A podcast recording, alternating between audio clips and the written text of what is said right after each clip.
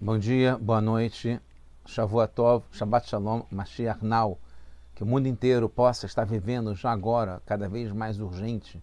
Até quando a gente quer a redenção completa para o mundo inteiro, já agora? E por falar nisso, o nosso tema dessa semana é: O futuro já chegou? Sim. A resposta é: O futuro já chegou. Assim como na ficção científica, como está nessa imagem que selecionamos, mas principalmente de acordo com a profecia, com a definição de Deus para a história do mundo, em que o futuro é a era messiânica que já é aqui e agora para todos nós. Por mais que pareça uma contradição com o que a gente tem visto no mundo nos últimos tempos, principalmente a barbárie que está associado com a selvageria, a violência, atrocidades de outra época que a gente vê inacreditavelmente no século 21, 2023, ano 5784 da criação em Israel e no mundo, porque tem muitas coisas ainda, é uma minoria mais representativa do lado escuro, obscuro, atrasado, muito pior que isso.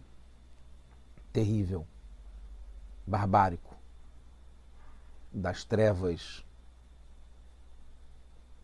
como aconteceu. Mas isso justamente mostra como o anseio pelo futuro, a eternidade do futuro já está presente aqui agora e do meio do, do modo como, foi, como aconteceu esses acontecimentos, esse ato terrorista, esses atentados, que não foi só contra Israel e o povo judeu, foi para a humanidade inteira, para cada um de nós se posicionar, não ter máscara e se aliar com o lado do bem contra o lado do mal. Vamos seguir falando sobre isso, mas a ideia é que apressou, acelerou para que o mundo chegue já nesse futuro, já aqui e agora, no mundo inteiro. A gente está no projeto Likutei Sirot, esse é o volume 15, capítulo 15, para achar é Ler Lechá, essa é a Sirá número 5, que fala sobre Avraham Avino saindo de Haran, chegando em Eres Knaan, que se tornaria Eretz Israel, a terra de Israel, até hoje e para sempre.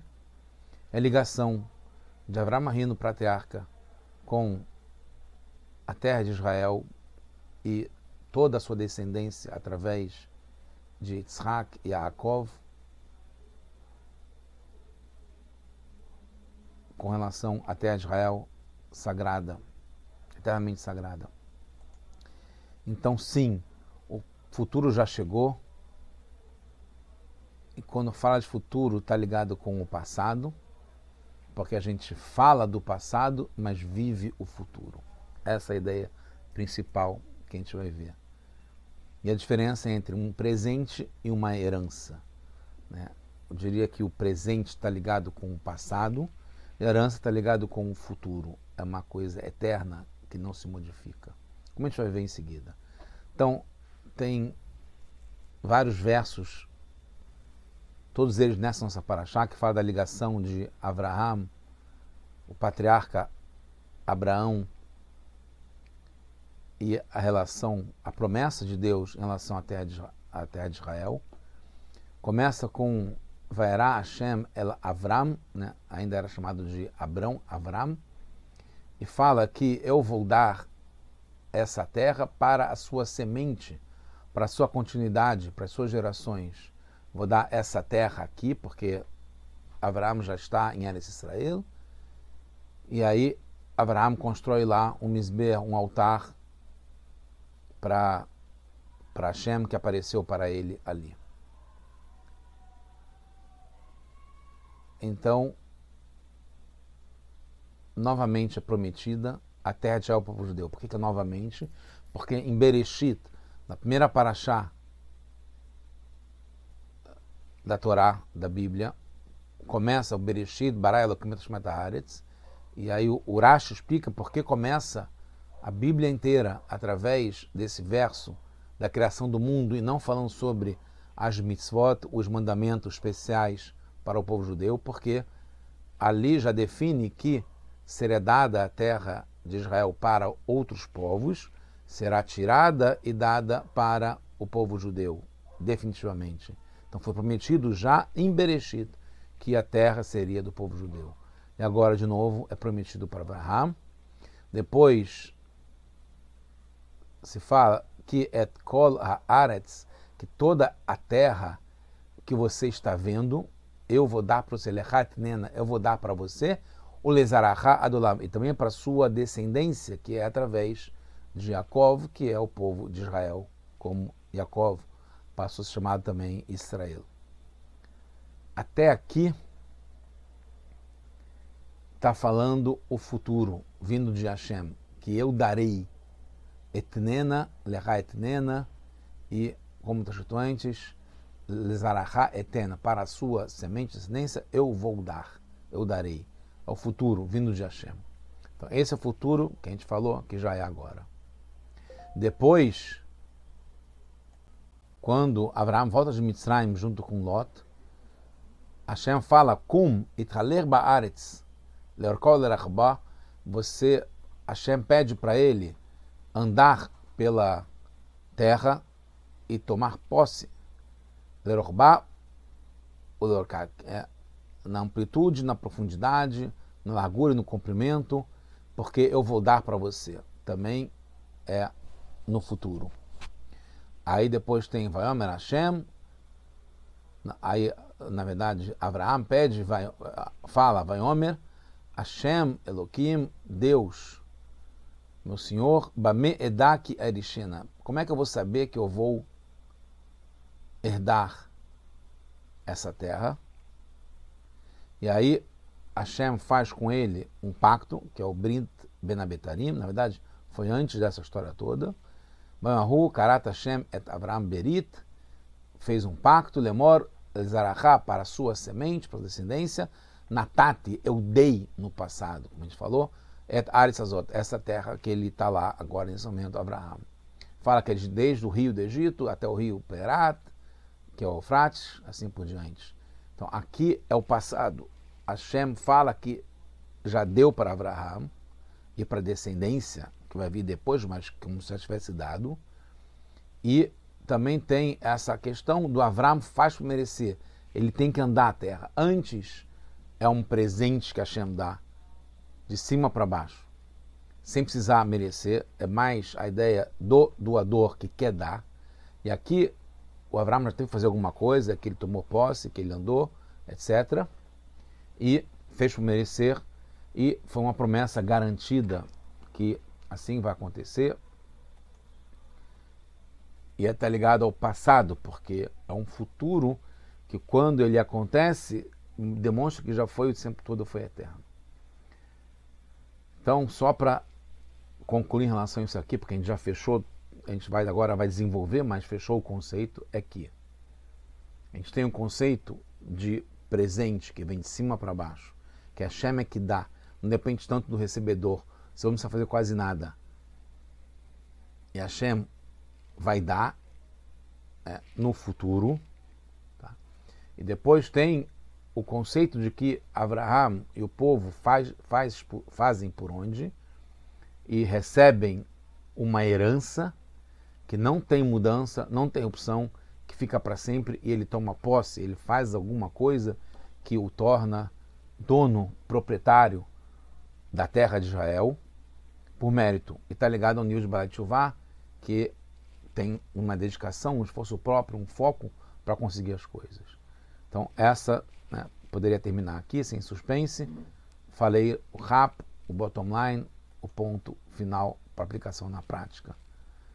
Como a gente tem, deve ter essa visão de futuro, em que tudo passa a estar contemplado nisso que vai acontecer depois, no nível de herança que não tem interrupção, que é o nível de dedicação, como a gente, que tem essa força do Baal aquele que se reconecta.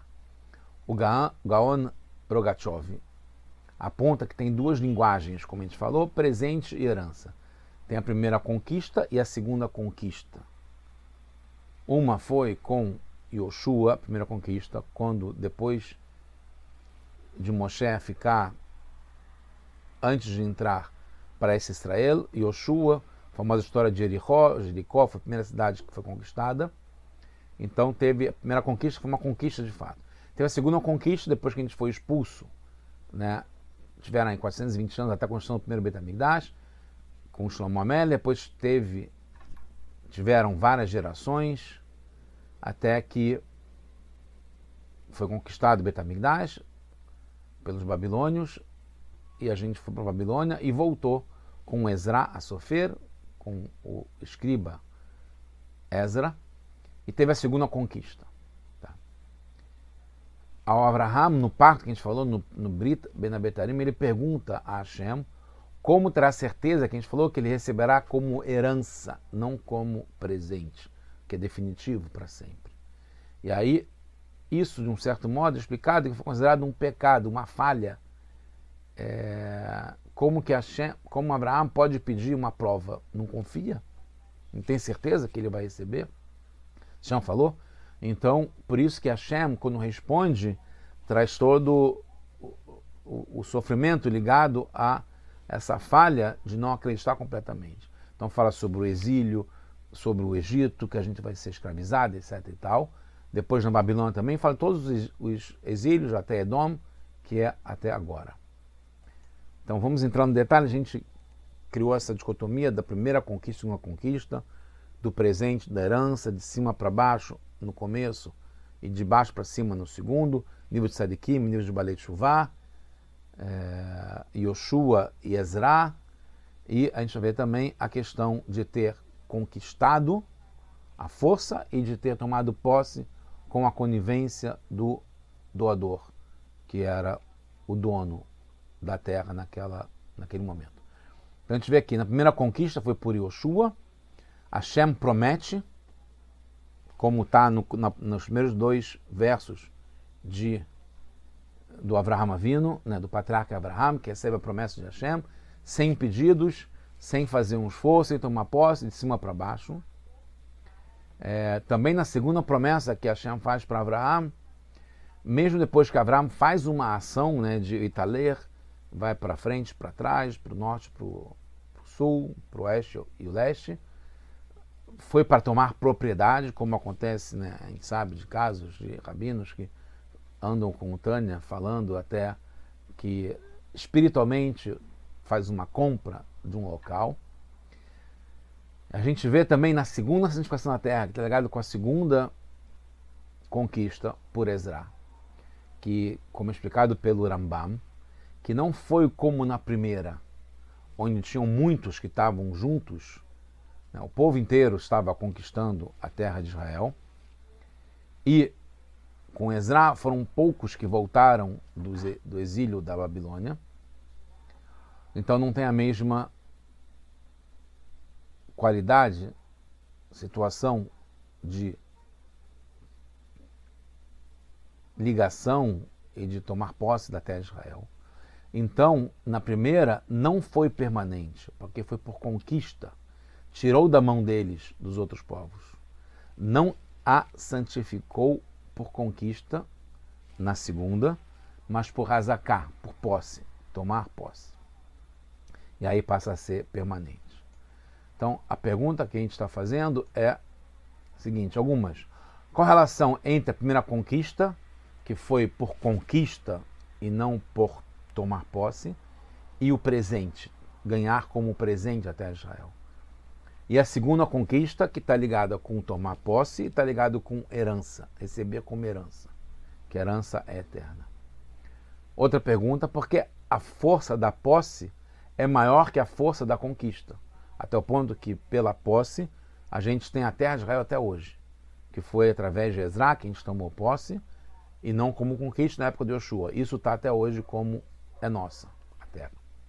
Outra pergunta: por que não anulou o direito de posse quando nos tomaram a terra depois? Né? Porque a gente não está continuamente em posse da terra fisicamente. Agora a gente voltou a ter, mas não esteve por vários e vários anos. E porque isso não perdeu o direito de posse como perdeu na época do Yoshua, que foi através de conquista, não de posse. Por que, outra pergunta, porque na primeira conquista não teve posse, além da conquista, né, por força, por guerra. O que é melhor, no fundo das contas, tomar posse sem ou com conquista? Poderia ser tomar posse com conquista também. Tá? Só depois que a gente tem. A gente tem algumas discussões e várias que são apontadas pelo Rebbe. Eu vou resumir algumas que são mais importantes para a gente não perder o fio da meada e seguir esse raciocínio brilhante do Rebbe. Tosafot Yom Tov, um comentarista, explica que na segunda conquista foi com permissão do doador. Então, na verdade, não foi conquista à força, foi com conivência do doador, que era o rei da Pérsia, o Cores ou Ciro da Pérsia, como a gente conhece, da época, inclusive, é, de Mordecai, Esther e, e Aman e em diante. É, o Kesef Mishnah, um comentarista do Rambam, pergunta por que, que quando nos tomaram a terra não anulou o direito de posse. Né? Quando os babilônios tomam a terra, a gente ainda continua tendo direito de posse e tendo uma relação com a terra de Israel. Como teve na primeira conquista, quer dizer, como na primeira conquista a gente perdeu o direito de posse, quando teve a conquista, mas na segunda não teve, a gente não teve, não perdeu. Na primeira conquista também foi com permissão do doador. Como a gente vê que os Givonim, que tinham parte da terra, entregaram suas cidades. Ah, aí tem a própria resposta na pergunta, porque não foi todo Israel que foi dado conscientemente, coniventemente para o povo judeu. A gente perdeu o direito na primeira conquista, porque Hashem deu e Hashem tirou, como foi profetizado. Porque aí, admitidamente, a gente vê que Hashem de cima para baixo deu como presente. E aí, nesse nível, ele dá e ele tira. E além do que, foi profetizado por Irmial e outros que falaram sobre né, a iminente destruição do Betamigdash e o exílio. Então foi é, catalogado, se pode se dizer, foi descrito de um modo que é, aconteceu, né, essa é a ideia da profecia.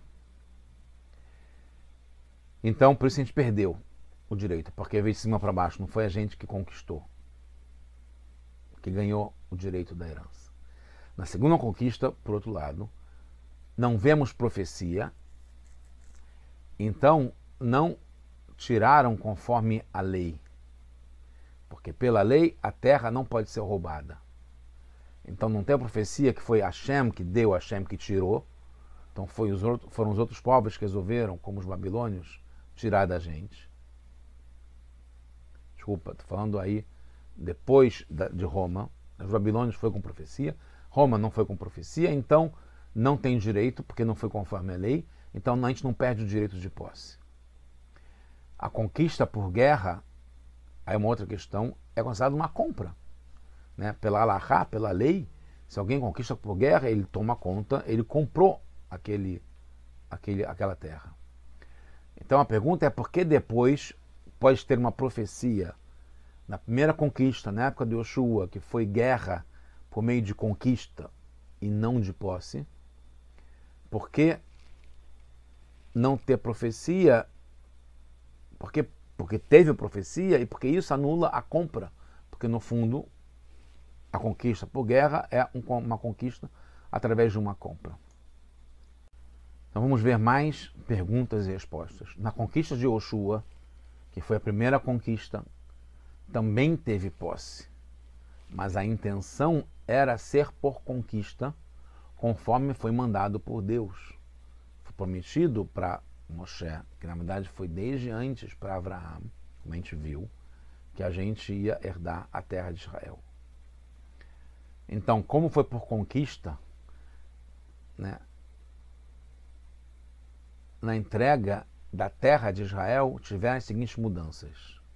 Uma, a compra é por dinheiro. Então, quando Hashem deu para Avram Avino a santificação da terra, foi só quando entraram. Qual a diferença entre as duas vezes? Na primeira teve guerra, como a gente falou, a conquista foi por guerra, um mandamento para guerrear e tomar posse, mas o principal era ser por conquista. Conquista ligado com ser a força. Então ela foi santificada porque foi o mandamento de Hashem. Mesmo na conquista de Jericó, estava cumprindo o mandamento, então já estava sendo santificada a terra de Israel. Mas não através da posse, porque o principal era a conquista que tinha que ser dominar um povo que não queria ser dominado, que resistiu. Com relação a Ezra, que foi a segunda conquista, que teve uma santificação também, mas foi por meio da posse e não pela conquista, porque foi dada a terra de Israel pelo dono, né, Cores, de livre e espontânea vontade, como se diz. Então, nesse caso, a intenção de Hashem não era conquistar, mas a elevar, santificar. Por isso que foi com a conivência do doador. A posse, então, torna a propriedade completa, sem falhas, eterna, que não se anula, não tem mais modificação. A santificação da, através de Yoshua, como a gente falou, foi a primeira, foi na entrada, seguiu um mandamento para conquistar de alguém e que é contra a sua vontade. Quando alguém é conquistado, é contra a sua vontade. Mas então depois, quando acaba a conquista, acaba a santificação, porque está atrelada à conquista. Por isso que tem essa questão. E está ligada com o passado. Na primeira conquista, como a gente está falando, foi no nível de Sadikim, aqui tem um certo resumo, já quase terminando. Nível de Sadikim, foi de cima para baixo, foi mandamento de Hashem. Então não penetra tanto embaixo. Assim como vem, volta. Tem vários exemplos, como por exemplo a pessoa que é, o pai montou um negócio, depois o filho, quando começa a trabalhar, veio fácil, vai embora fácil. Quando ganha na loteria, ou ganha algum prêmio, quando não dá valor, quando a coisa é entre parentes de graça, como é o presente. Sem tanto ser para o nosso mérito, então a gente não tem tanto apego, tanta ligação com aquilo. O nível de sadikim, que é de uma forma mais envolvente, elevada por cima. E aí permite interrupção, porque não tem uma, um comprometimento, não tem uma ligação direta. E aí tem uma aplicação, talvez seja mais importante disso, que isso a gente aplica em qualquer lugar, como a gente faz as coisas. Se a gente age sem dedicação, sem estar focado, sem entrar no mundo, sem pegar o touro pelo chifre, sem agarrar e sem passar por testes, porque os testes fazem com que a gente entre um pouco mais a fundo e, e, se envolva. Teste que vem do lado do adversário, então a gente passa a conhecer, passa a dominar, passa a saber lidar com isso. E o mundo inteiro é adversário. Se a gente não faz por meio dessa dedicação, que é o nível de sadikim, que é de cima para baixo, o mandamento de Hashem, e de uma forma superficial externa, não teremos confiança que poderemos passar quando tiver algum outro teste como esse. Porque a gente não sabe lidar com isso. Então, esse nível de sadikim. Na segunda conquista, é o nível de Balei Tshuva, aquele que se desgarrou, se desprendeu e volta com tudo, com força. Porque ele aprende, pega a energia que tem no mundo, ele vai até lá embaixo. Então ele consegue elevar de baixo para cima. Ele consegue refinar a parte mais baixa que tem, porque ele dá lá, ele vai lá, ele se envolve, ele se dedica. E aí transforma a parte mais baixa em sagrado, mesmo vindo da casca mais impura e profunda. E aí perdura, ele está fixo, ele não tem intervalo. Ele, através que entra fundo no mundo e mantém-se fiel, mesmo descendo lá embaixo, mesmo a pequena queda que pode ter, não pode ser de Hashem, porque ele está bem embrenhado, está bem integrado, está bem convencido, está com foco, está com dedicação. Então ele nunca se separa de Hashem. Ele sabe que qualquer lugar que ele vai, ele está junto com Hashem, conectado em nome do Vador, não tem nada além de Hashem. É uma ligação permanente, sem interrupção e sem limites, assim como foi na segunda conquista. E aí essa é a base para a gente poder agir no mundo. E a certeza que era Israel, até de Israel, para a gente, depois da segunda conquista, que foi através do, daquele que pecou, como teve, tiveram alguns pecados, alguns erros, né? e aí quando volta, por isso que a gente foi expulso, né? por causa dos nossos pecados, a gente foi expulso do nosso, da nossa terra, a gente foi para o exílio. Então aí está no nível de herança, que não tem intervalo, que é esse nível de bala chuvá, que está inerente da própria pessoa. Um presente, ao contrário, presente pode causar, deve causar prazer em quem dá e não totalmente em quem recebe. Até o ponto que quem recebe presente que eu vejo, eu até fico triste com isso, pode trocar o presente, pode não usar, pode devolver, pode é, lidar de uma forma não tão dedicada. Porque é um presente, como vem, como volta. Uma herança é da própria pessoa, está internamente, intrínseca, direto ligado com ela. Então, o presente não é dado tanto para as qualidades do recebedor, então o recebedor não o valoriza tanto, não dá tanto, tanta importância para isso, porque não está ligado com as qualidades dele, é o doador que quer dar. E aí pode ter uma interrupção, mesmo depois que é dado. Em princípio, está com a pessoa, não tem como ter interrupção. Tem, porque não tem esse envolvimento. Na herança é diferente. O herdeiro é parente de quem está dando, é um parente que é como se fosse a própria pessoa. E ele tem direito inerente, intrínseco da própria pessoa, como se não mudasse o domínio, é, faz parte dele, sempre foi dele. É esse segundo nível que a gente está vivendo já agora. Na segunda conquista, que está ligado com Yoshua, a santificação por meio da posse. Então, a posse toma propriedade completa da terra. E aí isso revela que a propriedade, mesmo antes da doação, já era da pessoa, como foi dada para os patriarcas. A gente viu na nas cenas com Abraão e Hashem. Um pacto, como foi celebrado, não tem mudança, não tem intervalo, assim como a herança. Mesmo ainda no exílio, a terra é nossa, a terra já foi prometida, foi garantida, acima do racional. Por que aquela terra é acima do racional? Assim como deve ser a nossa relação com Hashem. Totalmente dedicado, sabendo que é nosso mesmo com os pecados, os erros, as falhas do bezerro de ouro, por exemplo, ou dos espiões de Meragilim, a terra é nossa, a gente não perde direito, como foi dado ao patriarca Abraão e assim por diante. É uma herança eterna, não porque ganhamos com força, porque assim como tira, pode, assim como dá, pode tirar. Assim como você ganha, você pode perder. Mas quando você toma posse de uma forma é,